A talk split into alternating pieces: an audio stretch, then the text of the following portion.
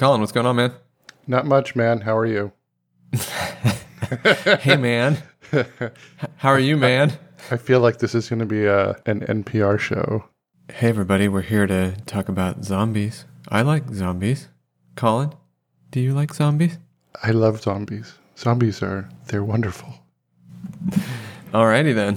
It's hard to speak softly and slowly when you're laughing. All right, let's do it.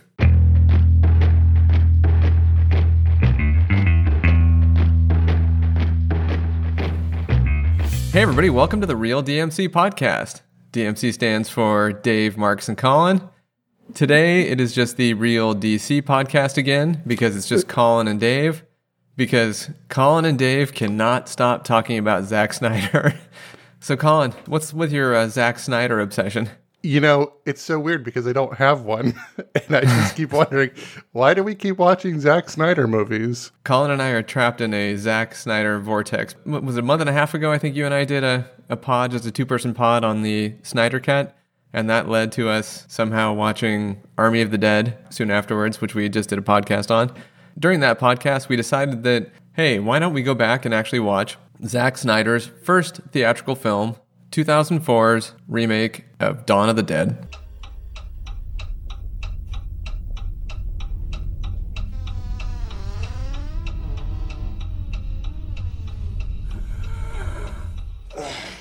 Vivian, honey, are you okay? Officials have declared a state of emergency. Everybody they kill gets up and kills. Residents are advised to find a safe place and stay there. I've just been informed that we are going off the air and switching to the emergency broadcasting system. Look up the road, there's a lot more of them. Why are they coming here? Maybe they're coming for us.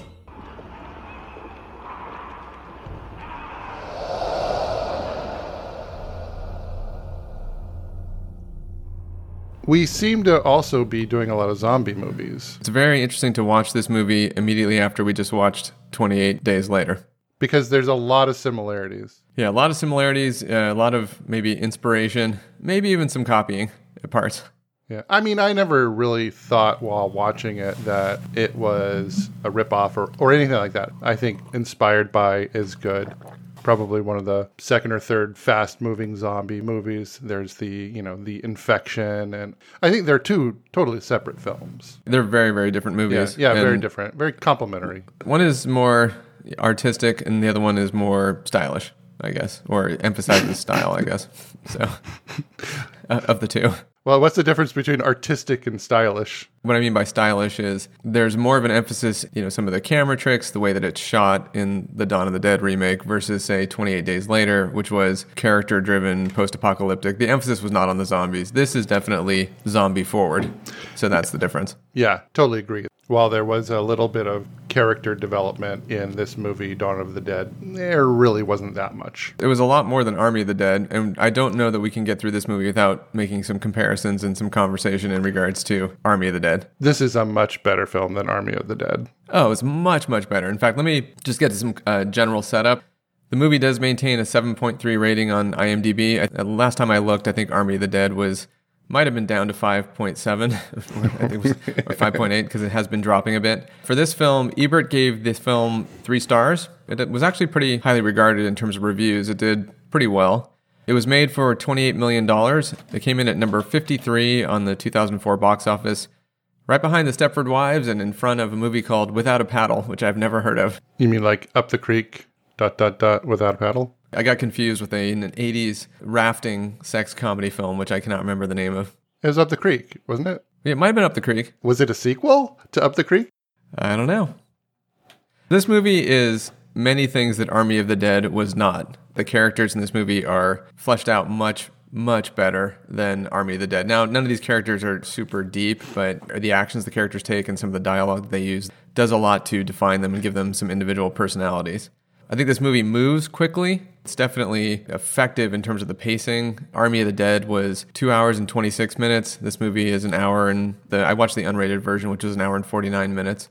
This movie flies by and it's very effectively paced. Oh yeah, definitely. And I think the characters make smart decisions or, you know, somewhat realistic decisions under the circumstances. now, there's some stuff like the A team moment, which we can talk about a little bit later, but there's some weird moments or funny moments. But for the most part, they're doing the right thing. It's not like Army of the Dead when Vanderho decides to get into a fist fight with the super zombie for no reason whatsoever. Like, that's absurdist, stupid actions. These characters, it feels like they're kind of doing what you would expect them to do under these circumstances. Absolutely. Yeah. Why does this work so well as a, as a comparison to Army of the Dead? I think the name is James Gunn. James Gunn is actually credited with the screenplay. I think James Gunn's actually a really good writer when it comes to developing characters. And I think you have to look no further than Guardians of the Galaxy to see that. Did he direct that or did he just write it? He did both, actually. He wrote and directed it. Oh, well, there you go. What happened with Suicide Squad? Because that was just a huge turd. He's actually writing and directing the sequel to Suicide Squad that comes out this August.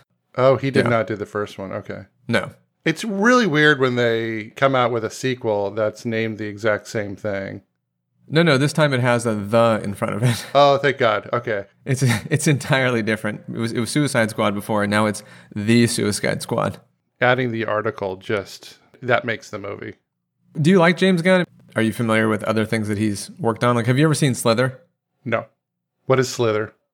So Slither is a, a horror movie that has Michael Rooker in it, and it's really bizarre, but it's actually quite entertaining. What what's it about? It's about a town that is attacked by mutant slugs. I think they're alien slugs that take over people's bodies. It reminds me a little bit of Night of the Creeps. If, I don't know if you recall that. I'm probably throwing a lot of 80s horror references at you that you're just going to give me a blank stare. Yeah. I just think James Gunn is pretty talented when it comes to dialogue and character development in particular. So I like his writing. yeah, so I'm not really that familiar with James Gunn. Yeah, we should do Slither for Friday Night Frights as a podcast. I think it's a it's a fun movie. It probably wouldn't get a lot of listens, but it's a fun movie. All right. Denise Cronenberg. So she was the costume designer on this film, and she is David Cronenberg's sister. When I saw her name in the credits, I sort of wondered, but I was like, nah. Then afterward, I saw that they had filmed it in Ontario. Then I was like, well, he's Canadian, so maybe. Cronenberg is a name that catches your eye, especially if you're a fan of 80s horror. Yeah. I actually I love Cronenberg. We should do a couple of his movies. I love Cronenberg the beer. I like the director and the beer. Oh, this was your first time watching it, is that right? Yeah, but the strange thing was, as the movie progressed, I kept thinking, have I seen this before? Maybe it was just that I'd seen certain things in the trailer, and I'd seen the trailer a while ago.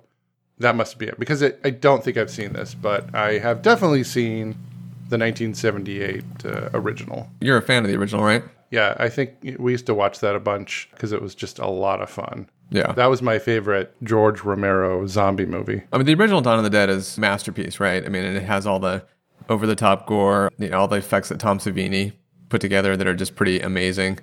The original movie also has a lot more social commentary, so that's one thing that's definitely different here. Romero was going for the whole attack on consumerism. Uh, you also had the biker gang that shows up in the original that goes against the the group that's there, so it's a little bit of a human on human conflict. A lot of that's kind of eliminated here, and this is more of a straight up survival kind of horror movie. And th- Yeah. this is almost more more action movie than horror movie, honestly. Don't you think? Oh, totally. I mean, this is, I wasn't like scared at all. This is just No.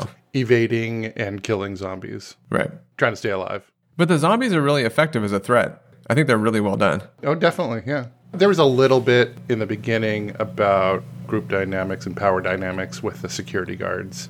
They largely dropped that after about 15 They minutes. give you a pretty significant character turn for the character CJ without Yeah, any kind of real real Yeah. explanation for it. But it actually ends up working. You go through a, an arc with that guy over the course of the movie in terms of instantly hating him to respecting him or liking him by the end of it. his character was the only one I, I really thought like had any sort of character development because he did have this character arc. By the way, I just want to call out Michael Kelly, who I love as an actor who plays CJ. Yeah. I personally think he was the MVP of the cast. I think he and Ving Rhames are the two that I would say were the MVPs. Ving is always great. I just feel like Michael Kelly really stood out. We want to just go through the rest of the cast? Yeah. Anything else you want to say about Michael Kelly? Are you familiar with him? Oh yeah, no, I actually I really like him as an actor. He's one of those actors that when he comes on the screen, I'm instantly drawn to him. He's he's always had a, a presence, a screen presence that I like. Yeah, he's got this quiet intensity. I love his his role of Doug Stamper in House of Cards, at least the first few seasons before it Yeah. got ridiculous. But I didn't stick with that series. I think I made it to like season, se- like season two or season three. I think is how- far I made it. That's a good call because it just got ridiculous. And then the last season, after when they canceled uh, Kevin Spacey, Right. and he wasn't even in it, it just became like super ridiculous. So Ving Rhames is another actor that I just love watching. It's like everything, you know, anytime he's on the screen, he just has that quiet, sort of cool intensity. His character here is relatively flat. he starts as one guy and he kind of ends the movie as that same guy. Sort of no nonsense. He's definitely tough. Kind of surprised that they didn't have his character be the one that kind of pushed back against the security guards. There was a bit of a slow boil. Fuck this whole situation. I'll just do my best to get through it. It- Just the intensity that he brings or the intensity that kind of radiates off him, I think is very effective. I was sort of wondering that as well because he is the only true like authority figure there. Security guards are just rent a cops. There's also the race angle. I could sort of see that where even though he's a cop, you know, well, he's black and they don't care. Ving Rhames, I, it's it's almost like all he has to do is give you a look to show you how powerful he is. That's what I'm saying. It's like he could have stared down those security guys and they probably just would have put their weapons on the ground. I mean, he, and he basically was. Although I really liked Anna, Sarah Polley's character. She sort of just like, fuck you guys. As we go through this movie, I'll highlight that because I really do think there are a ton of nice little moments. They kind of develop themselves a little bit, right? Or there's at least a little bit of that, and that opportunity is there through dialogue and through some of their action. So, as a comparison to Army of the Dead, I mean, Army of the Dead, none of those characters go through any arc whatsoever the entire movie. They start and they're the exact same person at the end of the movie. None of them have any depth whatsoever. Not like these, this is a Shakespearean performance where you're getting into the souls of these characters, but it's much, much better than Army of the Dead. Yeah, like they actually attempted to do something with uh, Exactly, character yeah. development. Well, so how about Sarah Polley? Because I have to say that I'm not terribly familiar with her. I mean, I've seen her in things. I actually, before we watched this movie, in my head, I was thinking it might be Anna Faris, who was this character, who was the actress in the movie.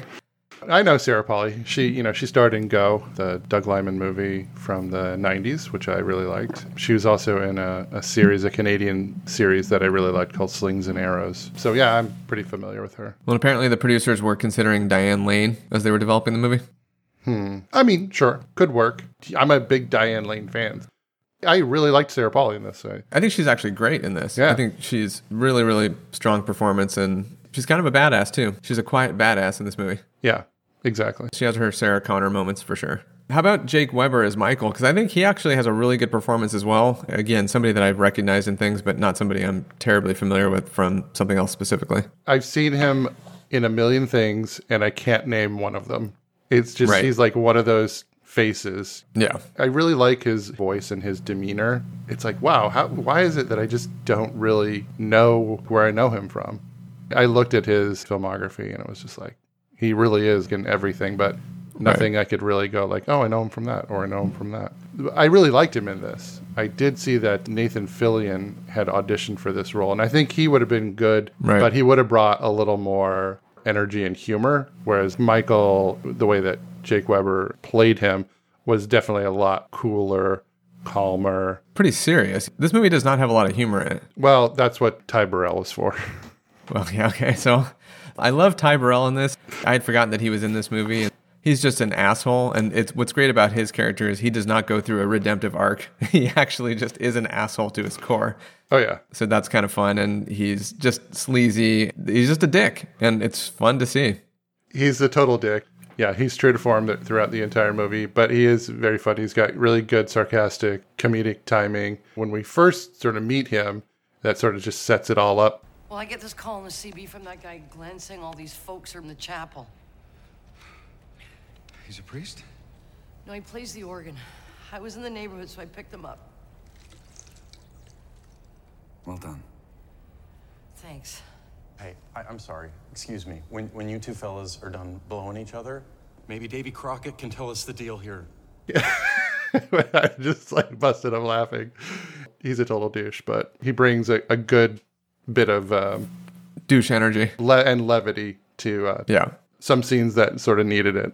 Matt Frewer shows up. He's the stand in for in the original Dawn of the Dead. You remember Roger's death? That was a big moment. Honestly, I just I don't remember much of that movie at all. Oh, really? Because it's been so long. Kind of like to watch it again. We're not going to do another podcast on Dawn of the Dead though. I don't never say never. More zombie movies. So Dawn of the Dead, the original had pretty famous scene. In fact, it's uh, the the face of Roger was used on the poster, and there's the scene where he, you know, he's going through his transformation. Ken Foree has to end up shooting him after he transforms. Ah, okay. He sits up after he's gone through the transformation and he gets shot. Matt Frewer plays that role here. Every time I see Matt Frewer and I hear his voice, I think of Max Headroom. I want to talk to you about something even bigger, namely Ma- Ma- Max Headroom. Sit back.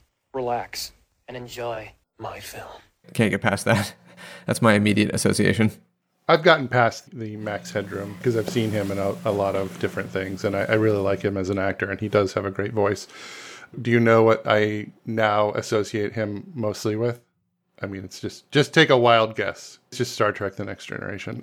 this little one episode. The guy from the future, right? The guy from Isn't the he future, the- yeah. Or the fa- the fake future. Yeah, He's a, he's a con man, right? yeah. Good role though. Really, really good.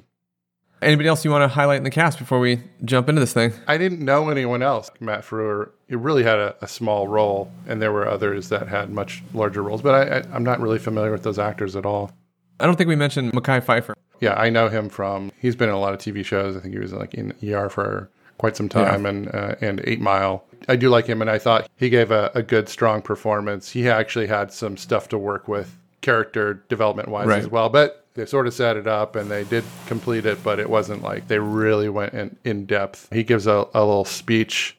I feel like I'm here to bring that baby on this earth and give it everything that I never had. I just want the opportunity to change things. And I'm just think, sitting in there going, "Oh yeah, he's gonna die." Oh, oh yeah. yeah. this is the speech that you give, and then like a few scenes later, you die. Things are not going to go well for you if you uh, if you're if you're actually offering these thoughts out to the universe Yeah. in a horror movie. All right, well, you ready to start jumping into this thing? Yeah. Oh, oh, there is actually one because you mentioned Tom Savini. Oh yeah, so Tom Savini as as the sheriff. Yeah, his performance as the sheriff on the newscast really stood out, and I really I enjoyed it a lot. It was quite good. He's the total no nonsense tough motherfucker sheriff, uh, you Yeah. know, that shows up on the newscast. And if you recall, he was also the leader of the biker gang that attacks the mall or invades the mall in the in the original. Right. I found that out later because I was looking at the two and I was like, hey, wait, I recognize that name. He was in the original. That's great. And I did not know he was like a special effects person either, but I guess he's he's sort of done it all. Oh, so if you grew up a fan of 80s horror, late 70s horror, Tom Savini is he's a god. I mean, he has all these crazy effects and, and very famous moments. I can't remember if it's Maniac or The Prowler. There's a headshot inside a car. Oh, Maniac. It's an all-timer in terms of the splatter effect on the interior of the, of the window of the car. Oh yeah, and the head is just like blown apart. It was Yeah. it was really disgusting, which is why I remember it. Of course, Tom Savini did a whole bunch of the effects for the the Romero films as well. So the intestines sliding around and all that, that's all Savini. Yeah, he's awesome. Mm, intestines. He's awesome. he is awesome. I, Tom Savini's awesome. Before we actually jump into a couple things about Zack Snyder, and because this Yeah. is you know this is his first feature film. Where were all the speed ramp fights? Where was the comic panel replications? All the the things that he's known for, ripped abs. I didn't see any of that stuff here. Is, was this really a Zack Snyder movie? This is Zack Snyder starting to get his footing because what you do have in this movie is at least several slow motion shots of shell casings being ejected and hitting the floor. That that's a repeated stylistic choice that Snyder makes in all of his movies. You Yeah. have the screens, so the screens show up here, right? So there's lots of stuff showing actions that are taking place on screens and screens and glass. There's a, a decent amount of that here. So no speed ramping though. No no real speed ramping or no none of the slow motion shot. There's a couple tiny moments, but the gunfight in the store with between uh, Mekhi Phifer and uh, Norma. Yeah. There's a little bit of slow mo there, but otherwise, yeah, you're right. Not not a ton of Snyderisms as you would know them today. Yeah, no. I think the only thing was the uh, reference to Superman with uh, the store named Metropolis. Metropolis. That was Yeah. that's probably it. But when you look at it, 300 was his next film. That was two years later. Very, very, very different films, right? And that's like a total Zack Snyder movie. I would probably say there, there that it's either this is his first film, and yeah, he's like developing a style. He really didn't really got going with it in 300, or he was also maybe just trying this. You know, this is a remake of a film that he probably loves, right? Right. So it's more of a um, George Romero homage than it is a like trying to be a, a real Zack Snyder movie. It's also a script that was not written by him. That that actually obviously influences what's going on on the screen. So he can't set up all the moments that he would normally set up for speed ramping, etc. I also think that the subject matter doesn't really lend itself to a lot of that because I think you're specifically trying to generate tension by having these fast moving zombies. So I think if you were to slow it down and have these slow motion sequences, I think it would be a weird combination of energy in the movie. Mm-hmm. What do you think about 300? It's funny, I haven't seen 300 in quite a long time. It's a movie that I always liked, but I never necessarily loved. And it was partially because the digital filming technique and the, the way that it's set up, it's kind of, I don't know. I mean, I appreciate the fact that it does what it does from a kind of a hyper stylized comic world that it creates. And I think all of that is really interesting. And I, I think the costuming in it, for example, I think is really well done. But it's not a movie that I've gone back to with any regularity over the past 20 years. I don't know about, how about you? Kind of the same, but I, I feel like I, I want to revisit it now. Now that we've Yeah. done a bunch of Zack Snyder's, because I I do definitely remember watching it the first time and thinking this is very new, this is unique, and I was not familiar with the comics, the um, Graphic novels? graphic novels. Was it a graphic novel? Three hundred. I, I don't know if it was a graphic novel or a series. Might have been a graphic novel. I think Yeah. Frank Miller might have written it, but So do I, My, yeah. my comics knowledge is starting a little fuzzy. In my advanced age, I, I wasn't familiar familiar with it at all. It felt very unique because it did feel like a comic, and then I did a like read up about it later on, and you can actually see like you know, so side by side comparisons between like a Yeah. the shot film and uh, the original comic panel, and it was like really interesting. I really liked it, but uh, yeah, I haven't gone back to it with any sort of regularity, but I think I'm going to watch it again. well, I guess it's going to be the real DC podcast on to 300. Let's just do Oh Jesus! let's just do every Snyder film. Forget it. We're, we're in it now. We can't we can't pull out. The gravitational force is too strong. All right, well, I guess we'll end up doing Watchmen too. Actually, I'd like to talk about that movie because I really like that movie quite a bit. Go ahead, you can you can talk about it all you want. No, I I, I, I like it too. Yeah. I think that movie's a triumph. I just think that the the source material is so freaking dense and intense and all that that the fact that he was able to create what he did with it, I think was just really impressive. I understand it's not necessarily true to or 100% true to the spirit of the graphic novel and the intent that Alan Moore was going for, but I still think it's a pretty cool movie. It is. It's one of those movies where if I see it on, I'll stop and start watching it. Right. And are you ready to get back to this movie? Yeah, let's do it. All right, let's jump in. Opening sequence of the movie is some of the opening visuals I think are kind of cool because it's panning down over a neighborhood. You have a, a woman who is a nurse. You start getting these little indicators that something might be going on out there. So she's talking to a doctor and they have this doctor be like the ultimate dick doctor because he's he won't he won't pay any attention to her because she's a nurse and he's talking about his golf time. I mean, it's a lot of a lot of stereotypical suck up doctor stuff, but I just think that exchange is kind of funny. But I do like when she's leaving the hospital. I like the whole sort of aesthetic that gets created there because she walks out of the hospital and there are a couple of feet that are sticking out the back of a of an ambulance, and so for a second you're like, "Ooh, what's going on?" Yeah, no, no. Just some dude laying down, but I, I like that. I thought that was kind of a good moment. Yeah, me too. I, I it was a nice little fake out in the beginning because you're hearing these things like in the background, security to uh, admitting. Just these little things you're going like, oh, is this the um, the beginning of it? Like things are starting to go wrong. Like little snippets on the on the news. Like she gets into her car. You hear these news reports that something is going on, and on two different stations, but she just goes past it and puts on the music and, you know, is blissfully ignorant. But as the audience, you can tell that, okay, well, it's- starting to go down. The little fake out with the legs from the EMT in the ambulance, I thought that was great. I do love the effect of having a character where you as the viewer know that shit's going down, but the character just keeps missing those opportunities to get that information. And then she goes home and sees her husband and they have a, you know, a nice interlude together and they are just completely disconnected from the fact that the world is melting down outside. Yeah, really well done. They just keep missing all the reports. Like it's on TV, and they turn the TV off, and they go take a shower, and then they go they go to bed, and they wake up the next morning six thirty. Wow, good morning. yeah. this is one of the things I really think is super effective about this movie is it's kind of like bam, you're in it, shit's going down. And I, I love the way that they go from zero to 100 in this movie because when Sarah Polley's character was coming back, she has a brief little conversation with a, a little girl who's out front on roller skates. And then in the morning, the husband wakes up and the, the girl's standing in the hallway and she's got some blood on her. And he thinks, Oh, is, is are you okay, honey? And then and the little girl just attacks the dude and real big bite, nice bite right on the throat. When he goes to pull her off, there's a good trail of neck skin that's coming off. It's a pretty effective attack sequence. I think it's I think it's really good. It's really good because she's like standing there like a zombie, just Yeah. standing, and then she goes to hundred. She just charges. You know, like, Yeah. oh, wow. Okay, this is this is what this movie's going to be like.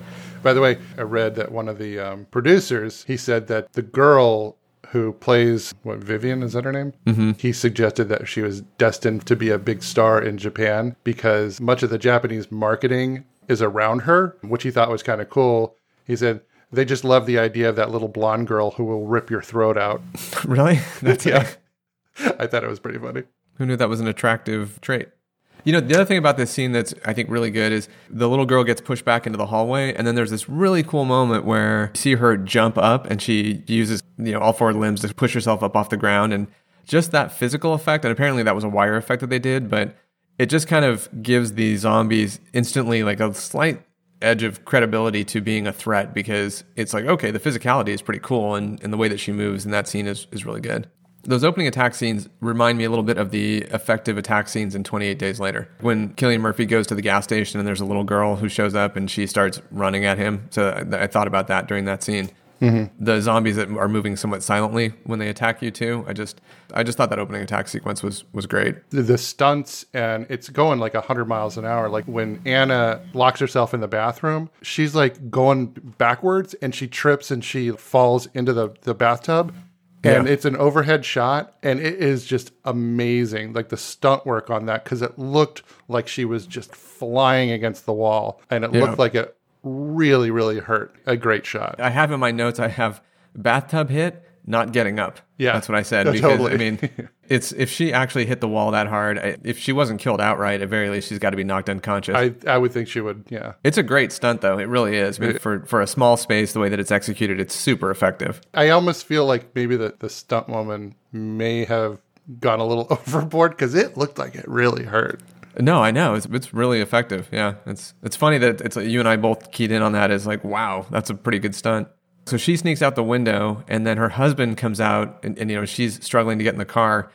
And it's this great moment of it's a combination of the of both Terminator movies because he jumps on the hood and he punches the window like in the, the first Terminator. Oh yeah, yeah. As she speeds away, her husband is doing his best T two Robert Patrick performance, running after the car. totally, totally.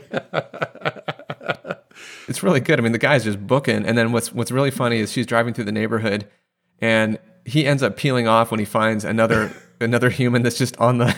She's out in front of her house. She's like, "What's going on?" And you just see him like see her, and he just he just goes attacks her. I love that. I just thought Oh that, that that whole opening is just. I think Dude. the opening is awesome in this movie. Really good. I, I think we share the same brain That's exactly what I thought too. I love how he's just he's just booking after, her and, and then he just peels off and like runs to this woman who's like standing out in front of her house, going, "What's going on?" And it's like, ah. Go out to get the paper in the morning, and some dude like attacks you. When she got out of her house and she's just like stops and she's surveying the neighborhood and it's just complete chaos. It's like this quiet little neighborhood and it all of a sudden it's this chaos all around her and she's just like what the fuck is going on? Right. Uh, great moment.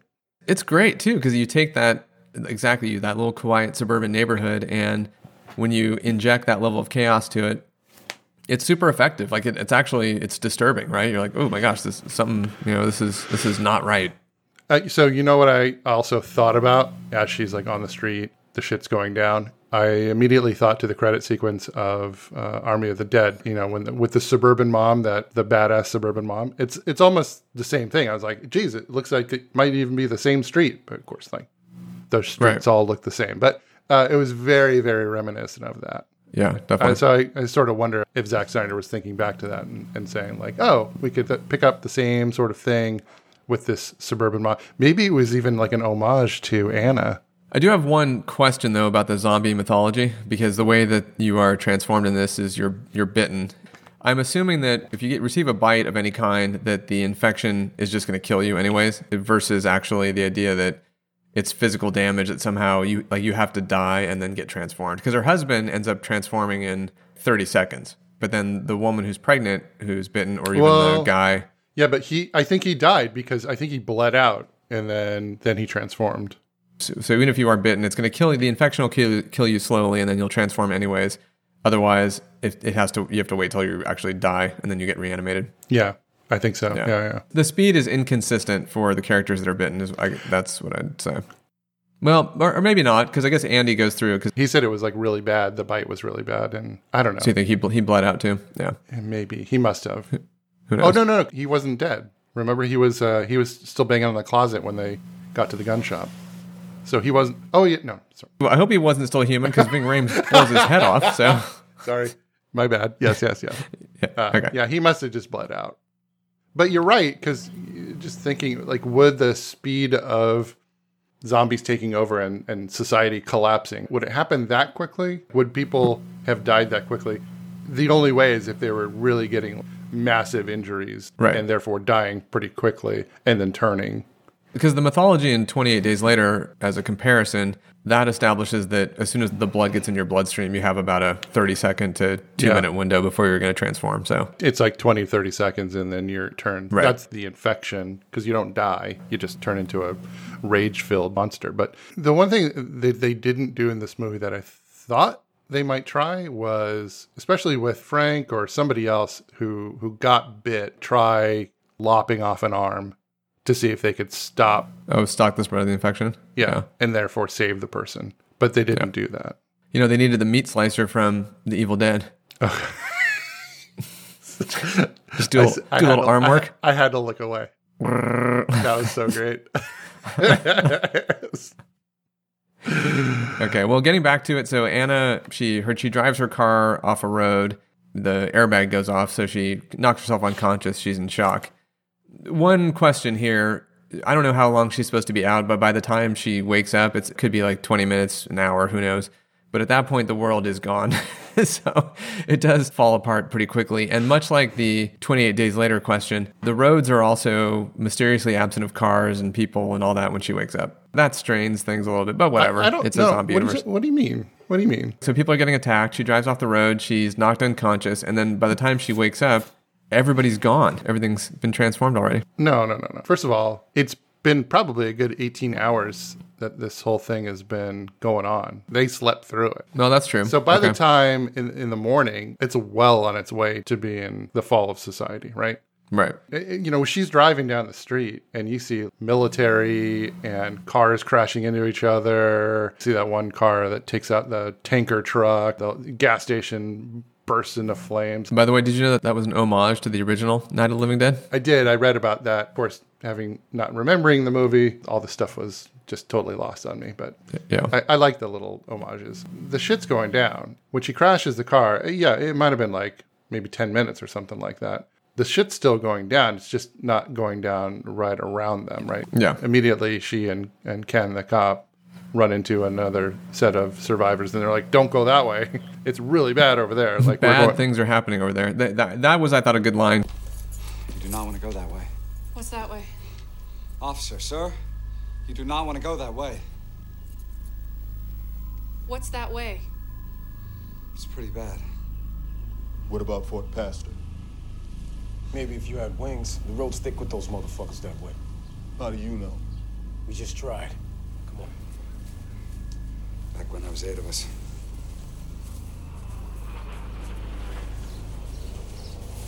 We're going to the mall. That's a good little piece of dialogue. One thing we didn't talk about in, in between her car crash and getting out of Dodge was the credit sequence. Oh yeah, I don't think it was a standard Zack Snyder credit sequence. It was a good credit sequence, but it's that's a good credit sequence. Yeah, definitely not the very elaborate ones that you're used to. He probably developed that later on, but it's also again, it's the Dawn of the Dead movie, so right. And do you think that it's showing that as a global phenomenon when they're Oh. showing the credit sequence? oh, definitely, yeah. To me, there's a bunch of international imagery that's in there. You just wonder how it spread across the the world, world. so quickly and Right. what it is. So I always wonder, like with Night of the Living Dead, was there some sort of Explanation?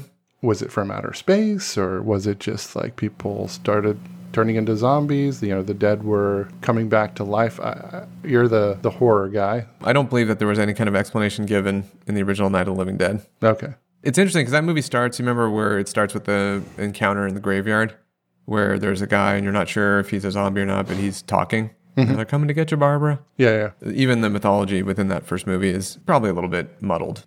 Still great. It's an all timer. So for this, uh, I don't know. It just probably nature's run its course, and suddenly, like all over the world, people are just turning. It seems like a virus. They never say, and I think some of the producers have said, "Yeah, it was a virus," but how could it spread so quickly all over the world? Well, apparently James Gunn had the opinion that it was not necessarily a virus, but that it did have some level of supernatural element to it. He likened it to sort of a vampire's bite in terms of transforming people versus having it be a virus. hmm I mean, not specifically a virus, but almost like it's uh, spread like a virus. Right. We're not talking about the whole world's infected over the course of, like, say, a month. We're talking about hours, at Right. 24 hours. like, I don't know how that could happen. Specifically, how could it happen globally? That's the, the question. Because it Yeah. could happen one spot. Sure. Shut down your travel, let a continent go to shit. I mean, that's basically what you do. That's not a great approach, but okay. Ah, come on. That's It, it, it would work in Britain. That's about it. every country for itself. Or Australia. Sorry, Australia. No, Australia survives. The characters decide they are going to try to hole up in a mall. Once they're inside the mall, there's they're trying to work their way to get to the main area, and they're in one of the stores, and it cuts to a, a close up of a toilet. They then use the toilet and they throw it through the window as a way to get out to the mall. When they cut to the toilet, I thought they were trying to. I, I thought it was going a different direction for a minute. did, did that throw you at all? Or was that just me? No, I think it was just you. Um, Okay. I was just wondering, how did they get into that store? They crowbar their way in, and I don't know how they got into that store specifically, Okay. uh, but they do make their way into the mall. It just seems like a, a lot. Have to throw a toilet through the, the plate glass window just to get out. But whatever. Se- Seemed a little dramatic. Yeah. when they're out there, they they then go around and they're initially thinking they're just going to try to secure the area. Army of the Dead, all the exposition was a character saying this thing, this thing, this thing to try to put some facts out there, right? But they have so Mekhi Phifer's character goes down and sees a zombie that's smashing up against the window, and he says, you know, it's shatterproof asshole or something like that. That's an explanation as to why the zombies can't necessarily get through the windows. So it's just little elements like that through the movie. I think the exposition is much more effective. They end up going upstairs, and this is where they have their first encounter with three security guards, including CJ, the character who's played by Michael Kelly. He is instantly the authoritative asshole, big fish in a small pond kind of guy. He does a really good job of putting some energy together that you instantly hate this character. At least I did. I, th- I think he's really effective in the role. Oh, totally. He's just very, very good at being quietly menacing. It makes perfect sense to me that at the first sign of the breakdown of society, that it would be the, the rent-a-cops who are the ones who are making a, a power grab. Right. It just makes sense. And it's a good moment. So they have a little bit of a showdown where they have, you know, guns drawn on each other. Security guards end up effectively locking the new folks into a store overnight. This is where CJ is watching some news coverage, and this is where you see Tom Savini as the sheriff, and so that moment's just kind of fun. But then you also see he switches to a preacher, and that preacher is actually so that is Ken Foree. Hell is overflowing, and Satan is sending his dead to us. When there is no more room in hell, the dead will walk the earth.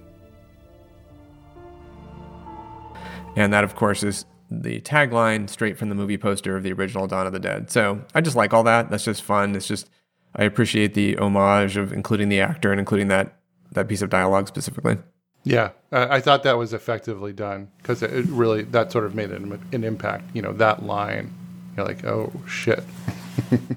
So from a Snyderism too, this is where he's using screens, you know, screens within the movie Yeah, to, yeah, Uh, to, to great effect. You know, the fact that the, the picture's kind of grainy and it adds a little bit of menace to the message that's being delivered. I like that video sequence. I think it's really good. One of the other stars of the original, what, Scott Reiniger, that he also had a cameo. I think he played maybe one of the newscasters. No, he's in it, but I'm not sure which character he was. Yeah. I saw that in the trivia, but I, I didn't go back to verify. So uh, from here, Michael Weber's character, sorry, Jake Weber's character, Michael, he ends up guiding CJ in the direction as if he's the leader. And he says, Oh, well, I know you definitely have this under control. So you're obviously thinking about putting signs on the roof and that kind of stuff to try to get help. I do like watching the Michael character in this movie manipulate CJ. I think that that's pretty good. And it also just, you know, Jake Weber is, is the true leader of the group. I mean, he's kind of taking charge. And they go on the roof and they paint these signs. And there's something about seeing those signs, just the way that they're painted on the roof and painted on the wall, it's just really effective. I think it works really well. It's just a good, it's a good element to the movie. Yeah, yeah, absolutely. It's a lot of fun. Signs are fun. signs are fun. I like how they uh they used it was like multicolored sign for the SOS. They they used a little white white outline and then with an uh, orange middle. Quite Yeah. good. I I don't think I would have been as creative. Although I was kind of questioning why you go with yellow in that situation as your color. Isn't that going to be washed out a little bit in the sun? I would think you'd want a green or a blue, something that pops a little bit more against the white roof. Yeah, you're probably right about that. Right. But maybe they only had gallons and gallons of yellow. The the color palettes of your average SOS sign probably better when you have a higher contrast. I think we can agree on that. I think we can. Okay. Um, so they're up on the roof, and it's a good character moment because so they see a truck that's barreling through the parking lot. What are we gonna do about that truck? We're not gonna do anything about that truck. There's people in it. Yeah? And how do you know they're not all fucked up like everybody else out there?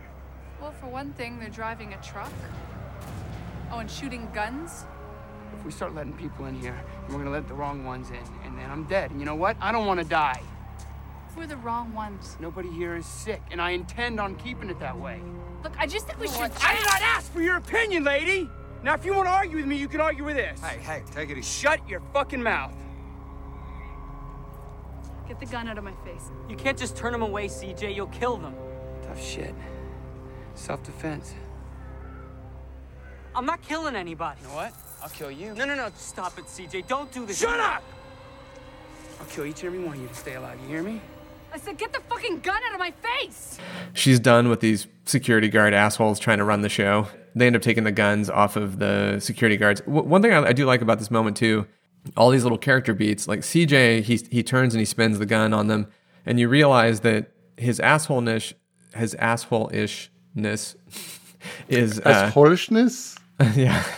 it's coming from the fact that he's scared. It's not just him power tripping necessarily, it's sheer terror because he's just trying to protect himself. So I, I did Yeah. like, I thought that was a good moment. Yeah. I also like the fact there's different power dynamics within the security guard group because you got the intern who basically is like, This is fucked up. What are you doing? The other guy, he just follows whatever CJ does. Those two guys, CJ and the other guy, they're the ones who get put into their own little jail cell for a while. Whereas Right. uh, whereas the intern, you know, he he turns on them and he becomes part of the larger group. He's not power tripping.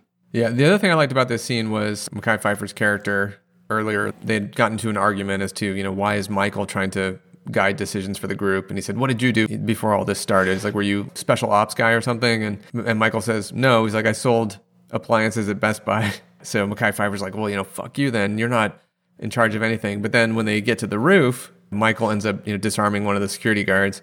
I do love the fact that they have Mekhi Phifer look back at him and ask him, he's like, okay, so what's the plan? Mm-hmm. That's just a nice little moment between those two. And it's like he was questioning his authority, and then he's like, okay. It's like, you got it. It's like, I'll follow you. What do you want to do? I like that. It's kind of interesting that Michael couldn't hold down a job or he just had a lot of shitty jobs in his work life. It doesn't seem like he really had much going on. Right. Even though he's like obviously a smart guy. Natural born leader. Yeah, it's just kind of weird. You want to do a prequel on his job history, like his, uh, and, his and his three failed marriages? Yes, that also is a little strange that he's got three failed marriages, but he's a a hell of a dad. Until his kids got eaten, probably, I guess. Yeah, but you don't hear about that. No. Michael, he's just he's an enigma. In the truck, they find, I think there was a total of like, was it six or seven people? what are you laughing at? this is the transition. Sorry, it's just funny. Go ahead. He's an enigma. Yeah, he is. Fuck it. Back to the movie. I, I by the way, the the truck was fantastic. I guess Norma was driving the truck. She's a badass, and then she. oh, like, Norma's flip- awesome, man. Norma flip- is a little bit. She's got a little bit of Reba McEntire from Tremors in her. she's just a no nonsense Midwest woman who's just like like seen it all and fuck it. It's like I, I'm just gonna take charge here and get shit done. Yeah. For the small amount of screen time she has, she makes a good impression as a character. Yeah, and she just uh, throws it in reverse, screaming down the ramp, and then there's like zombies in the way, and they're just getting like just Just mashed. thrashed. Yeah, it's just, Yeah. it's pretty. Those are good effects. I like that a lot. So they make their way into the mall, so they're able to rescue again handful of new characters. This is where there's the moment where you you're introduced to Ty Burrell. This guy's the comic relief asshole. He says, "When you two fellas." Right. it's just like and I don't know. For some reason, it just like struck me as like, hilarious. The other thing that's funny is they have a woman that they bring out of the truck who is obviously in bad shape, and so they're putting they're wheeling her around in a wheelbarrow. I'm just going. What are you guys doing? Like, And she looks like she's probably probably over 200 pounds. You know what she really looks like? She looks like the woman, the fake disguise that Arnold Schwarzenegger used in Total Recall. That's what she looks like. She looks like that woman, as if that woman died. yeah, kinda, kinda. Yeah. Look at her You- you- you- veins. You, look at her and like- she's all gray, and she she actually Yeah. looks like she's already dead. So why they're taking the time to even wheel her around and try to save her is beyond me. I think Yeah. I think you just need to drop her on the loading dock and close the door. basically, I mean, like she's got this horribly infected wound. Yeah, her skin is all gray and mottled, and you can see like black and blue veins. She's not gonna make it. no, All right, Yeah. so just maybe like put her out of her misery.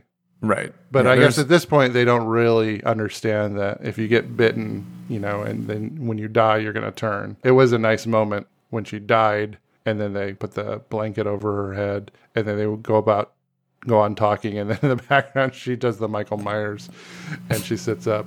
That was good. What I love about that moment too is one of the three security guards, the intern dude, when when when she sits up, his reaction is, "Holy shit!" and then he kind of steps backwards, right? So I just I like the moments, those moments where somebody has a realistic reaction because yeah, he's just he has this moment of like pure terror. He's shitting his pants, and then Anna ends up grabbing, I think, a poker. Yeah. And she she has her Sarah Connor moment, just jams it right through this woman's face. It's amazing how once somebody turns into a zombie, like no qualms about just sticking pieces of metal through other people and doing whatever it takes to kill people. So I guess it's that survival hmm. instinct. She's also like charged her, and it's like, oh, Yeah. oh shit, okay, like it's instinct. It's just this instinct takes over, and you're like, okay, Her physical transformation and her going, it looks like she can barely move, slow moving to all of a sudden running. A nice transition there. yeah. I mentioned this, but Matt Frewer, can't remember his character. So he's a dad. He shows up with his daughter. What's his name? Frank, Frank and Nicole. This is a, you know kind of a genuinely sad moment. I have a, I have a daughter, so I, I thought about this. He has been bitten, and so Andy initially is going to. I'm sorry, Michael is going to initially go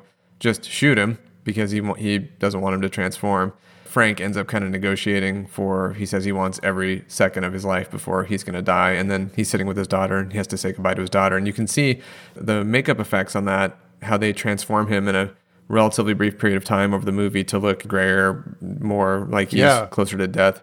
I think they did that really well, and that, that makeup I think is, is really well done. It's a sad moment because he's sitting there and he you know he knows he's going to be dying, transforming, and he's sitting there holding his daughter. And I, I was a little bit emotionally affected by that, honestly, because I was thinking about you know what would you say to your daughter when if you only had an hour left with her or whatever. It was a little sad for me actually, surprisingly. Did you get a little misty eyed? I wouldn't go so far as to say misty eyed. It just made me think for a moment about what those circumstances would be. All I was thinking was his. This would be like really cool if he turned while he's like got her in his arms and he's consoling her, and then he just turns and like starts biting her. Ate her. But they they took a different track on that, so Yeah. you know you do actually get to see him pass, and then once he dies, there's Ken there who's got a shotgun trained on him, and then he didn't shoot. I thought he was just going to shoot him right then, but they cut away to the other characters. Maybe it's like 30 seconds later, you hear a shotgun blast. Ken ends up putting him out of his misery. And then at that point, Ken, so this is Ving Rhames' character, he decides he's going to leave because he wants to go try to find his brother who's living in a town. And he finds out from Ty Burrell's character that that whole city has been overrun. So and he ends up changing his mind. But at one point, he's just kind of like, fuck it. he's there for himself. He's going to go out and actually try and escape effectively, but then he changes his mind and they kind of set up shop at the mall. This leads to your standard post apocalyptic montage where everyone's doing things. Ty Burrell's hitting golf balls off the roof. Ken ends up forming a relationship with a with a guy named Andy who's trapped in a gun store that is across the street or across the parking lot. So, and they end up exchanging messages. Just it's it's kind of a cool construct in the movie that you have these two guys that are on roofs from this distance and they're communicating by writing. And for example, they play chess at one point, and then it leads to a really fun moment in the movie where they say chess is over and they need a new game. What they start doing is they start calling out celebrity names of zombies and then giving them to Andy to shoot them. Yeah, Burt Reynolds. Tell him, uh, tell him to get Burt Reynolds.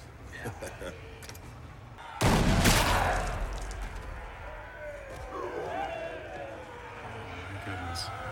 Man, he's good. He Barely even look like him. Oh, oh, um, Rosie O'Donnell. Tell him to get Rosie. Oh, yeah, Rosie. Nah, too easy. Give him something hard. You guys had really rough childhoods, didn't you? It's a little bit rocky. A little bit of dark humor that I thought was worked very well, at least for me personally. It was really funny, just this whole concept of celebrity lookalikes for the zombies, calling it out, and then having Andy not only shoot them like in the head because he's a good shot, but also being able to to uh, pick the right ones, like like Right. oh the Burt Reynolds, and he Right. gets the right one.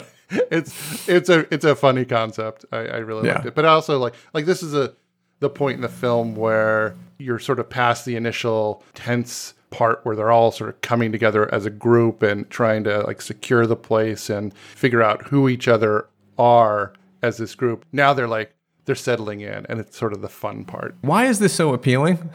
Why do you find this strangely appealing? Yeah, because you get free stuff. I mean, why is it? Why does it always seem so much so fun and appealing? Like I think about this. I think about the sequence in Night of the Comet when they hit the mall. Like even the grocery store run in 28 Days Later. Yeah. Is it because the characters have been under duress and now they have a moment to relax and that's what feels good about it, or is it something that you genuinely find appealing on some level? I can't figure it out. I think that the original Dawn of the Dead did it even better because that's the one thing that I really, really remember about the movie is being able to go into like any store you want and grab whatever item. Basically, amuse yourself. You know, you got Right. this huge mall all to yourselves.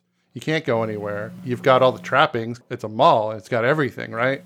And you can just basically do whatever the fuck you want. That's what they're doing. I don't know. It's just there's something fun about it. Whimsical. It's whimsical. And it's also sort of like you could never do this. You could only do this if you're like the last people on earth. Or no one's gonna potentially come and call you out and say like you can't do that. Like you can do whatever you want. It's the allowable lawlessness. Is that part of it? There Yeah. are no rules. And it's just fun to watch them having so much fun, especially after it was so tense and stressful. Yeah. Yeah. And now they're just relaxing and having fun. And you also know get it out while you can because it's not gonna last.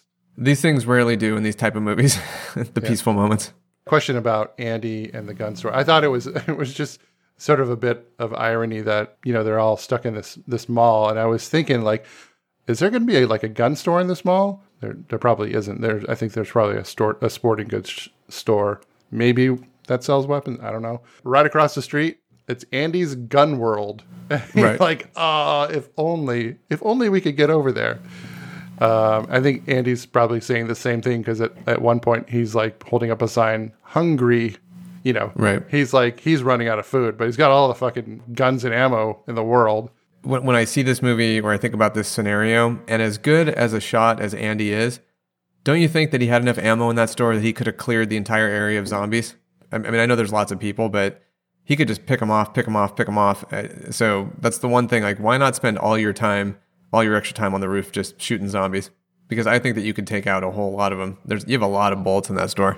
Potentially, he didn't have enough ammunition for that type of rifle. There were like thousands of zombies out there. It would have taken a long time. It would have taken a long time, but I mean, every time you kill one of those things, it just it lessens the danger to yourself. I just feel like it, it would have been a Herculean task to to be able to do that. They Yeah. they probably should have tried, but I mean they could have done it as well from the mall rooftop, but they had a very limited supply of ammunition. So It wasn't viable for them, but Andy could have sat there and just and entertained himself headshots all day long. I just wonder once they were successfully able to send Chips the dog from the mall to Andy's gun world, They just could have done that all day, sending food over to him and then him sending ammunition back Guns over back. to the. This was a, a real find here, and fucking Nicole, she just screwed it all up, but we'll get to that later. By the way, so the mall, the power goes out in the mall, and so they have to go down and. I'm not sure why the power goes out in the mall, but whatever. There's I think that the generator. generators ran out of gas. Oh, is that okay? So the generators were already on. Yeah, there's no, there's like, there's, there's no town power. I mean, that's yeah, that's true. Okay, I think this is an effective sequence where they are required to go through the garage to get down to where the generator is. You know, they're walking through the darkness, and you hear some noises in the distance, and you see blood on the wall, and so. I think that the lighting in that scene and the score and the way that it, it ramps tension when they're going through the garage, I think is really effective. I think it's very well done. Yeah, it, it was good. And most of this movie to me is not there's there's no element of it's not really scary, right? It's just more of like an action movie, and that was the one part that to me where it felt like okay, you're trying to make it a little bit more closer to a true horror movie. Yeah, suspenseful. There's one character who all of a sudden you see behind him, you see like I don't know what the zombie is doing, but the zombie is doing a little uh, little monkey bars work across some pipes in the garage, uh, you know, to scale across the ceiling, and, and its legs are gone, and then it drops down on one of the security guards and attacks him. And I just I, I thought that attack was pretty effective. I think these zombies, in some cases, are a little smarter than they should be. So they, they get back up to the uh, back into the main part of the mall and this is where you find out that Mekhi Phifer has so he had a girlfriend who was pregnant and she had been bitten by a zombie. But he had been taking her to a different part of the store to you know take care of her. I, I- there's a little bit of a plot He- hole here because apparently she's been tied up as a zombie for multiple days and none of the other characters have thought to check on her or find out what's going on she just disappears Yeah, they, they kept asking about, oh, how's she doing? And he was being very cagey about it. Oh, like, oh, I want to go visit her. No. right Good reason for that. But at this point, I think he's just lost it. Like, he's gone off the deep end. He actually thought that by tying her up, because he knew, he, he knew that, that she would die and she would turn. But was he, did he seriously think that he was going to be able to deliver like a healthy human baby? he was basically just losing his mind because you mentioned this earlier, but he has the moment where he talks about the fact that his main focus in life is about trying to raise this child and do the right thing by the child. And of course, he's had that taken away because of the apocalypse. And so he loses his shit. But he does tie her up. And what you see is you see a zombie baby moving around inside her, like, you know, pressing up against the inside of her stomach. And Normal babies don't do that. You can't see the their little hands and pushing the stomach out and stuff. Yeah. At that point, you're like, okay, something's wrong here. yeah, My worst fears have been realized, and even though you try to deliver the baby, which is what he did, but still, another personal realization for me from a horror standpoint that I don't like the the mutant baby or the baby clawing its way outside of the mother. Like that's something that I find genuinely disturbing. I was wondering if that was going to happen. I was sort sort of hoping it would, but it didn't. Well, apparently in the original script it did, and, then And, they and, and started eating the mother. And Yeah. yeah, and then they're like, "Okay, no, we can't do this." and- yeah they decided to cut it because it was going to be too graphic, so decided not to go that I think direction. they should have left it in. It should have been like a uh, for the director's cut. Did you ever see Humanoids from the Deep? Does that movie ring any bells for you? I, I know the the movie, but I, I I've never seen it. Yeah, so it's a Roger Corman movie from the early 80s, and it's about these fish creatures that come onto land and they start attacking women. So they're raping women because they're trying to spawn. That's what it's about. And of course, at the end, there's a woman that's pregnant and she has the mutant baby that erupts out of her body. That's what I thought of when I was watching this. Nice. I had a fun childhood. I watched a lot of horror movies. You can tell I'm well adjusted, no problem whatsoever. So didn't affect me in the slightest. Um, the other thing that's interesting about this scene is, or, or there's kind of a funny moment, I would say, because so Anna says, "Oh, I'm I, I'm finally going to go check on this member of our party who's probably been gone for a week and no one's seen her, and she's tied up somewhere." But Norma, the old woman who's driving the truck, goes there as well. And before before they walk into the store where the pregnant woman is, Norma's smoking a cigarette and she drops it on the ground and she stamps it out with her foot. And that's kind of done in slow mo. You see the cigarette hit the ground, you see the, the boot come down, and, and it's very Snyderish. You know, this is definitely a Zack Snyder visual flair moment. I'm not sure why he does it though, because there's nothing. It's there's an, it's an overly dramatic moment of a woman s- scratching out a cigarette. I just I thought that was kind of a funny choice in the movie. And then it goes on to the shootout with Andre. Yeah. And you got the shell casings falling in slow motion as well. I think it's because this is supposed to be a very dramatic moment with he's lost his mind, he's lost his wife, he's now has a zombie baby that he's gonna, you know, they're gonna have to kill it. It just does not end well. So what? I forget what happened. It, Norma comes in and he just shoots her. Norma sees the tied up or the pregnant woman who's obviously a zombie. So she pulls out her gun to shoot her. Oh, right, right, right. And then Mekhi Phifer sees that and just flips out. I must protect my zombie family. But the gunfight between the two of them is all of a sudden, it's like something out of an action movie, or there's a little bit of the Sam Raimi Quick and the Dead shootout kind of energy here, where it's like the bodies are getting hit and the bullets are flying and it's in slow motion and blood splattering. There's some good squib work for sure. I'm thinking of Tony Scott uh, in True Romance. You know, the, the shootout in the uh, in the penthouse. Exactly. Yeah. That's a little hyper stylized. It's a little odd, but whatever. It's okay. It's fun. It would have been really fun to see uh, some speed ramping with Norma. yeah. In terms of like pulling out her gun and spinning and then shooting, something like that. That would that'd be Uh-huh. good. Um, the other thing that is just kind of funny, and I noticed this, and then I ended up, I saw it in the trivia. So when Norma goes in there and she's first seeing the kind of the layout, there's lots of cans and it looks like an, it's a well lived in area. But one of the cans that it rolls past is Smeat. Did you see that? Yeah. The only other time I've seen Smeat, which is a stand in for spam, is in Waterworld. Remember that? I, I try not to remember Waterworld. So apparently, this is the same universe. This is the same canned meat universe as Waterworld. This is the Smeat extended universe. Like, is Smeat like a real thing, or is it just from? It's just like the spam stand-in in the movies. It's just the spam stand-in. It's just and it's it's a two second throwaway moment, but I just thought it was funny Okay. that they would put it in there at all. Because when I think of Smeat, I naturally think of the Skylab medical experiment altitude test. Yeah, no, I I I mean I'm a huge fan of that.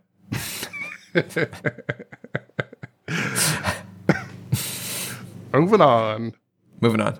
They do have the established trope of after Norma dies, so she's been gunned down. They they bring her out and and they have the moment where there's a bunch of people sitting around and somebody says, "Well, is somebody going to say something?" I always think this moment's funny. Does someone want to say something? And they they ask the guy who was in a church. He worked in a church as an organist, and he says he doesn't believe in God. It's always kind of funny to me where you have a group of characters that barely know another character, and they have to search for the idea of saying something that probably nobody cares about. so, the funeral sequence. It's a little Oh, funny. Oh, yeah, yeah, yeah. So Ty Burrell's character, he, he mentions that he has a boat, and then they kind of their their heads perk up, and they're like, "Oh, well, maybe we should go to the marina and try to rescue the boat." And CJ has a pretty funny moment. Excuse me, uh, not to shit on anyone's riff here, but let me just see if I grasp this concept, okay? You're suggesting that we take some fucking parking shuttles and reinforce them with some aluminum siding and then just head on over to the gun store. We watch our good friend Andy play some cowboy movie, jump on the covered wagon bullshit. Then we're gonna drive across the ruined city through a welcome committee of a few hundred thousand dead cannibals, all so that we can sail off into the sunset on this fucking asshole's boat and head for some island that, for all we know, doesn't even exist. Yeah. Pretty much, yeah. Yeah. Okay. I'm in. But then what's funny is this switches to the the generic A team moment from like building the vehicles, like the super vehicles. And what I love about this is anytime there are characters that are building some sort of a specialized tank, improvised weapon of any sort, everybody is grinding and welding. There's lots Yeah. of grinding and welding because you can see the sparks coming off of it, right? So suddenly, So, suddenly, like, for no- everyone's a master fabricator. Uh, like, yeah, because Nicole, yeah, she she knows how to weld. She Right. She she she, she had all that, that arc welding class in high school. Actually, her her special talent is apparently graffiti. so she, Yeah. she. do you really need some to? teeth on the front. Yeah. Do you really need to do that? I don't know. It's a cool moment, but you know. Um, I just want to know where they got all the welding equipment. Is, is there a, like a Lowe's that's attached to this mall? I don't know. Right. I, do, I often, when I'm looking to pick up my uh, heavy equipment, I usually hit the mall. That's where my uh, acetylene torches. I'm like, do you have those? Those are in aisle seven. Yeah. Right. They're just sitting around all over the place. They're next to the Lane Bryant. As they build out these buses, they're reinforcing it. But then they also do things like they put barbed wire across the top. And I'm not sure why you would do that. I think that's going to be more of a hindrance to you than the zombies. Because is, it- is it like the zombies are going to go reaching for the bus and they're going to hit their hand on the barbed wire and they're going to go, ow, and they're going to come back? I know, yeah. Like, I don't think so. So the barbed wire, I think, is a little bit, Well- it's just a stylistic choice. It has no real purpose. They could get caught up in the razor wire, but eh, maybe. We'll see. I don't know where they got it from, but they also mount like a bulldozer scoop on the front of one of these trucks, and I'm I'm pretty sure that the front of that thing would be so heavy that it might just it might just tilt the entire tram forward. I don't know, but I just I like how Michael created a little uh, chainsaw hole, like a murder hole in a in a castle. The way that he was describing it to Anna though was just a little bit creepy. She has a good line after she sees that he she's like uh, that might be the most romantic thing anyone's ever shown me, which Right. which, which was a good line. But the way he described it, I don't know. He just he really wanted to use that chainsaw. like, Yeah. he's excited about it. That, that, that I think I think it's funny. I, I do like that because there's a little bit of enthusiasm at the concept in terms of being you know creating this crazy situation where you get to use a chainsaw and just cut zombies in half. So Andy, the guy who's across the street on the gun store, he holds up a, a sign that says he's hungry, and they do show him like his. He looks relatively emaciated, and apparently they did extra makeup effects to kind of make sure that his ribs popped when they were filming that scene because he, you know, he looks like he's definitely hungry. Hmm. Because Interesting. You- Zack Snyder, he would never do that in any of his other movies, using makeup to make someone look like they have ripped abs. He's like, wait, wait, you could do this to, to show the ribs? Can you do that to show abs? And it's like, ding. I have a direction to go. When they're up on the roof, they so they they have a dog that they rescued when, when they picked up the other people that came in on the truck, and they decide that they're going to put packs on the dog with some food and send it over to Andy. Now, of course, how the dog would even know to go over that direction, whatever, we can just breeze past that for a second. But I do like the fact there's a scene where they're lowering the dog into the undead, and and they're like, oh no, the the zombies will just ignore the dog. I don't know that they know that, but when they're when they're lowering the dog down, it looks like they're basically delivering a snack to the horde of zombies for the, mo- It, for it the first does. part of that. Yeah. Chips, and it's sort of somewhat of an ironically named name for a dog that you're, you know, you name him after a snack food. And It's gonna be a snack? He's basically going to be a snack. Chips was actually, they found him wandering in the um, parking garage. Oh, that's right. And so maybe that's why, because they're like, well, if he was able to survive down there where there were a bunch of zombies, maybe they're just not interested in him. Yeah. And, and that's where they got this whole idea. Well, they were right. Oh, this is great. Now they have a way to actually ferry supplies back and forth between the mall and Andy's gun store. Yeah. And then Nicole goes and blows everything. Right. Yeah, Nicole flips out because mainly she wants the dog back, right? Is that that's really what it comes down to? She's so concerned over Chips' safety. She jumps in the truck and she hightails it over there. Ah, Nicole, Nicole. She's in there with zombies. Andy communicates back on the radio to say that he's been bitten, and he, of course, doesn't know that that means he's going to die, but the rest of the characters do. They mount a rescue mission to go grab Nicole, and they find Andy there. And w- here's what's funny about this scene, too, is somehow there's the typical underground corridor with pipes and water connecting the mall and Andy's gun store. I believe that's it's a callback to many movies, including Aliens, by the way. And, and we know how much Zack Snyder likes Aliens after watching Army of the Dead. I do think this looks a lot like when Newt is, you know, when the alien comes out of the water. It's that kind of that Oh. kind of uh, atmosphere. I, I, I think they call it a sewer, Dave. It's a sewer. Yeah. but yeah, it was really convenient. And then they pop up through the uh, through the manhole and are able to get inside the store. What Yeah. I thought was really funny is that they get inside the gun store and they're immediately going, oh, "Where's the ammo for my gun? I'm out. I need thirty aught six, or like I need nine mil." And I'm just going, "It's a fucking gun store. What do you just grab? There's a million guns there. Just grab the Right. gun and the, the ammunition and just also ditch your little guns." Like, go for the big stuff. Come on, man. What are you doing? They end up making a frantic run back through the sewer to get back to the mall. A couple nice moments. This is where definitely CJ has now turned the corner from being asshole security guard to a somewhat heroic figure. Now he's all in and he's a he's a badass. And you kind of see him. He's you know he's helping out with the trams and all that. But I thought that was a little bit of a strange change based on how hard they set him up as kind of the villain figure in the beginning. But I think you nailed it in that the re- he wasn't he's not really like innately on a power trip or some Yeah. authoritarian figure. He's just He's he was he was scared. And now as being a part of the group, he's no longer as scared and I feel like he feels like he's accepted as part of this group and he's a valuable member of this group and that has eased a lot of his fears. Um, and so that's that's what allows him to make that turn. And while they're at the gun store, by the way, they this is the first time they use this idea of a propane bomb. So they throw a propane tank out there that has a flare attached to it, and they shoot it. And each time they do this in the movie, I think they do it three times.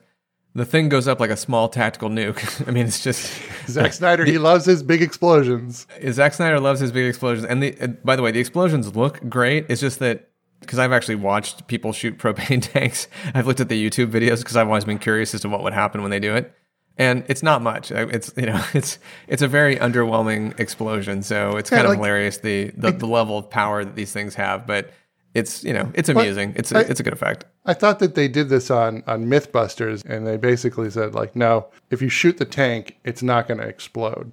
Right, But- it just, it just it just kind of flames out the side. So Uh, with the propane bombs, I think they actually open the valve, and so now you've got gas spewing out, and then they throw it out there. So the act of shooting it causes a spark that hits the flame that then actually blows the thing up. So I think that's that that was how they were sort of explaining it out. But I, I agree, it wouldn't be like this in just ginormous explosion. No, I mean, come on. It's like these things are like ten thousand times as powerful as the explosion you're going to get out of a any kind of a propane tank under your best on your best day. Yeah. But I did like But- how uh, it ended up like mowing down all this zombies in front of them. It worked quite well. When they run back to the mall, they're unable to secure the mall, so they basically just are in a flat out run to get to their new reinforced uh, trams. When they are there, the zombies are now following them like through the sewers back into the to the mall, and they're on that staircase. And there's this one moment where the zombies all stop. They just pa- pause at the bottom of the landing. There's like Ving Rhames up there, and I'm going, wait, why are they pausing? Right. this doesn't really fit in with the zombie mythology. Like they're not smart. They they're not like assessing the situation. Yeah. They just they should just keep going. And apparently somebody um, at a, like a convention or something asked Zack Snyder about this and sort of put him on the spot.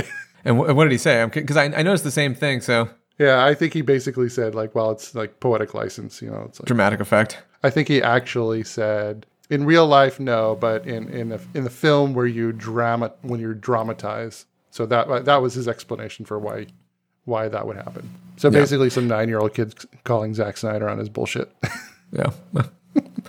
and, and rightfully so in that case. and rightfully so.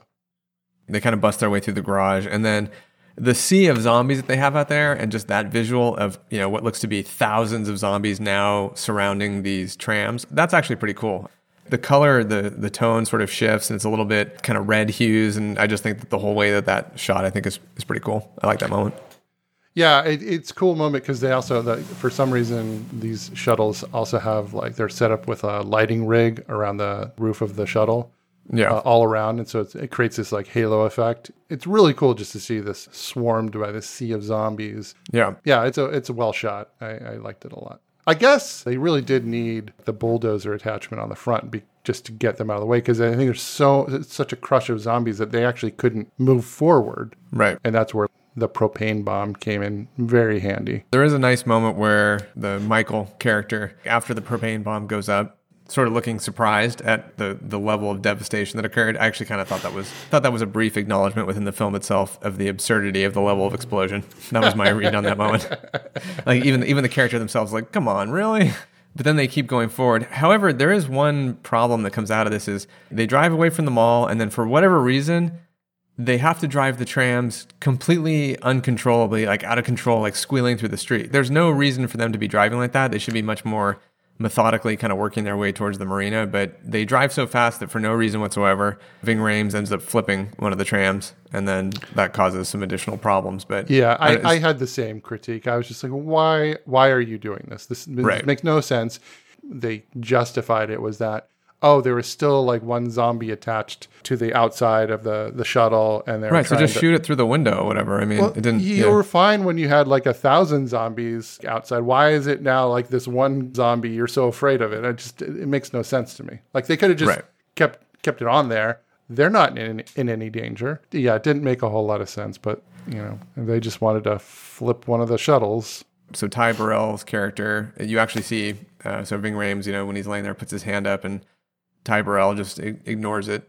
He goes outside, And then, of course, he's attacked and munched by a zombie. So there, there is a moment where he has a potential for a redemptive moment as a character, and they don't take it, right? So they just, this guy's just an, an asshole through and through. So I like the consistency there. I thought that was a fun choice. You definitely wanted to see him because when they were coming back from through the sewers and stuff, he was supposed to be there holding the door open for them. Right. And it was like, what happened? Where is he? And then Anna ultimately opened the door, and then they go back into, and they're running to the shuttles. And here's here's Steve, and he's going like, "Where were you guys?" or something like that. It's like, where the fuck were you?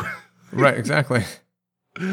Steve the prick. Yeah. So it's Yeah. great that that he ended up uh, getting turned.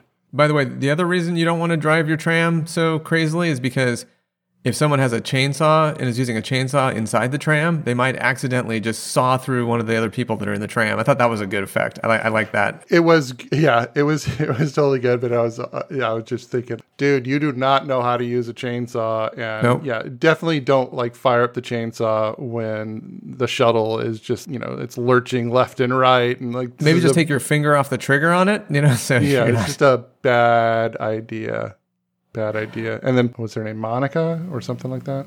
She's the blonde girl that got like two lines. she has almost no no role in this movie. They ended up cutting out a lot for Yeah. for some reason. I don't, I don't really know, but uh, yeah. Then she just oh man, she chainsaw through the chest.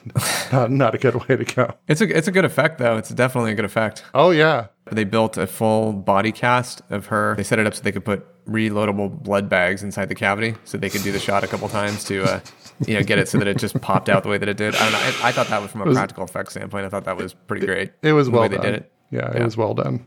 The one of the trams after it crashes, the characters jump in the other one. They make their way to the dock.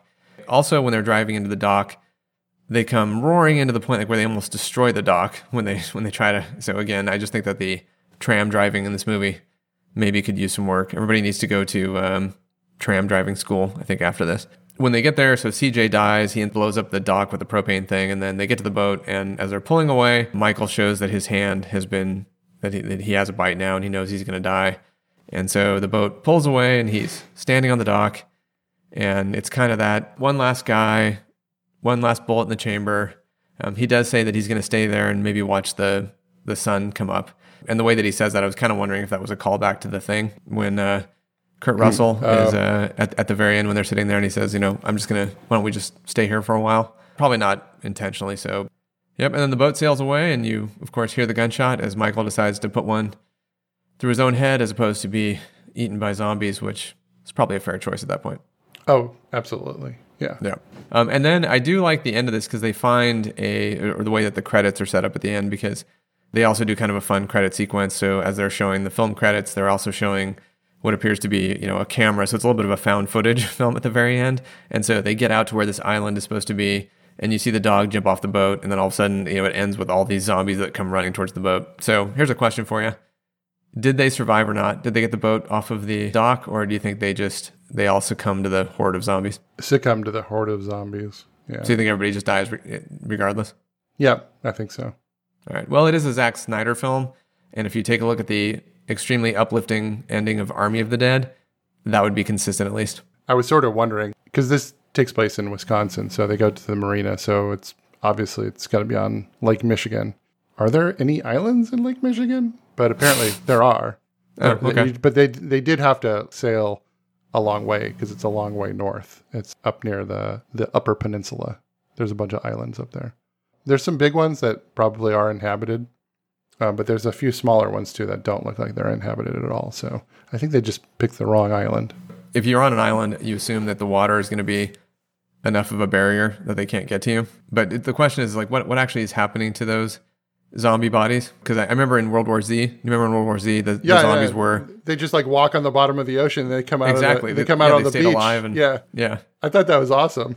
Are you really safe or not? So lo- lots of questions there. And the other thing I think that World War Z did that I thought was interesting was this idea of ramping. Like if you had that many zombies that were running at you at the same time, and they they kind of form their own human bridge to get you up over the wall with a pile of bodies. Like Yeah. I wonder if that's possible or not. I think that's possible with uh Yeah. with with just sheer volume. They're like ants. Those Yeah. ants that. Uh, That's- I was just that- about to say that. Yeah, it's just like that. Yeah. All right. Well, we've reached the end of our run through. Anything else you want to throw out there?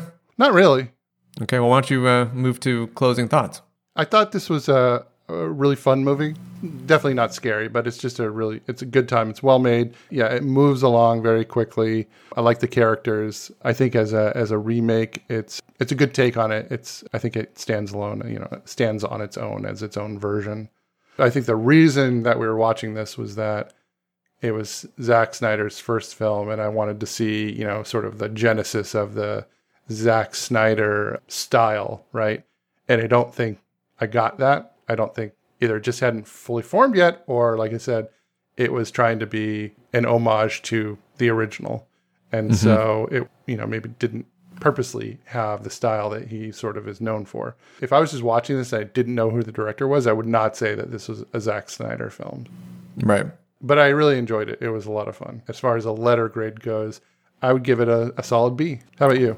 I think you and I ended up watching this specifically because we were underwhelmed with Army of the Dead, and and I was probably even more underwhelmed than you were with that movie. I mean, that movie is fun, it's stylish, but the characters in that movie have no arc whatsoever, any of them. Um, in this movie, at least, you have characters that have are at least given traits or qualities, or they say little lines and little bits of exposition here or there that kind of flesh out the characters a little bit, which is it's nice because it's uh, that's one of the certainly the improvements over Army of the Dead. Um, it's it's hard for me to look at this and not just sort of look at it as a direct comparison because it, you know what this shows me is that hey, Zack Snyder can make a pretty good zombie movie because I actually think- this movie is really well done. I think it's moves really fast. I think the characters are interesting. I think the concept and the way that they put it together with some of the little signs on the roof and the whole sort of atmosphere that gets created, I think is really effective. And I think the gore and the look of the zombies, I think the zombies and the practical effects, the zombie effects, I think are, they look really good. I think you know, so so all of that and all of the special effects, so the gore is tons of fun. And then there are even all these little things like the uh, you know like the chainsaw out the side of the the tram. I just little little touches like that I think are, are tons of fun. So this is a very entertaining, very well made movie, and uh, yeah, I'd give it a I, I think a B is the the proper grade. So that's about where I would go with it as well. So I, I think that I think Zack Snyder might be best when he's not necessarily the writer as well as the director. That's my takeaway from this. Oh, well, definitely about the writing. Yeah. I sort of keep thinking, like, oh, well, what would this movie look like if he remade it today? So is the is the answer, oh, it would be Army of the Dead? Or what? Like, would he take sort of this the original idea and just like sort of ditch all of the the characters and really just make it an, an action spectacle? I don't really know.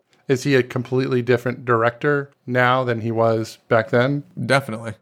I mean, I, there's no way that this movie, if you were to make this movie right now, there's no way you don't have speed ramping and an even more drawn out sequence of, you know, shell casings hitting the ground and two to three more moments where it's just a, you know, it's kind of the needle drop of a song cutting in and some slow motion stuff. It's, it, you can't, I mean, I, I think he has evolved to be the director that he wants to be in terms of the style he has. So I guess the question is, does he keep writing his own stuff? Uh, he, he he should not. No, but if you pair him up with somebody else, well, I don't know, James Gunn, for example, it seems like the end result can be pretty positive. Yeah, yeah. yeah. All I, I I mean, all I mean is that he really probably shouldn't continue to write his own screenplays because he's at his best when he's got good material to work with. Really directed some very good movies. And it's also good when he has some guardrails that he has to stick yeah, to. yeah, yeah. Looking at you, Netflix. Time to Yep. put up some guardrails. Two hours and 26 minutes is way too long for Army of the Dead, especially when 12 minutes of that is Dave Bautista having bullshit emotional dialogue with other with his daughter. All right, well, I've said everything I want to say about the remake, the 2004 remake of Dawn of the Dead. Anything else from you? Nope. All right. Well, then with that, we hope you enjoyed our ongoing Snyderverse obsession. Colin and I will be back to cover apparently every movie Zack Snyder ever made. Uh, maybe we'll go back and you know look at some of his music videos or, as well, um, because apparently we cannot get away from Snyder. Which is really weird because on my list of 238 favorite movies, I've got several directors on there who have got like, you know, appear four, five, six times. I don't think Zack Snyder appears any time. And and yet we're, we're really focusing on him quite a bit. Yep. So we'll be back with 300 or some other Zack Snyder movie that we haven't seen. Because Colin and I are now are just we're going to do them all. It's just going to happen. Uh, so strap in, everybody. And with that, this is the Real DMC podcast. Signing off. Goodbye, everybody. Goodbye. Goodbye. Goodbye, chips is a boy dog. Oh bye. Yeah, and there are a few performances in that movie, like Jackie Earle Haley's performance um, as Rosh- Rorschach. Rorschach? Rorschach. Rorschach. Rorschach? Roar! Rorschach! It's a sh- well, you know, if, if you know, if you want to hear a shark roar, just watch the end of Jaws: The Revenge. Sweet Jesus, they're heading straight for it. Come about, Ellen. Ellen, come about.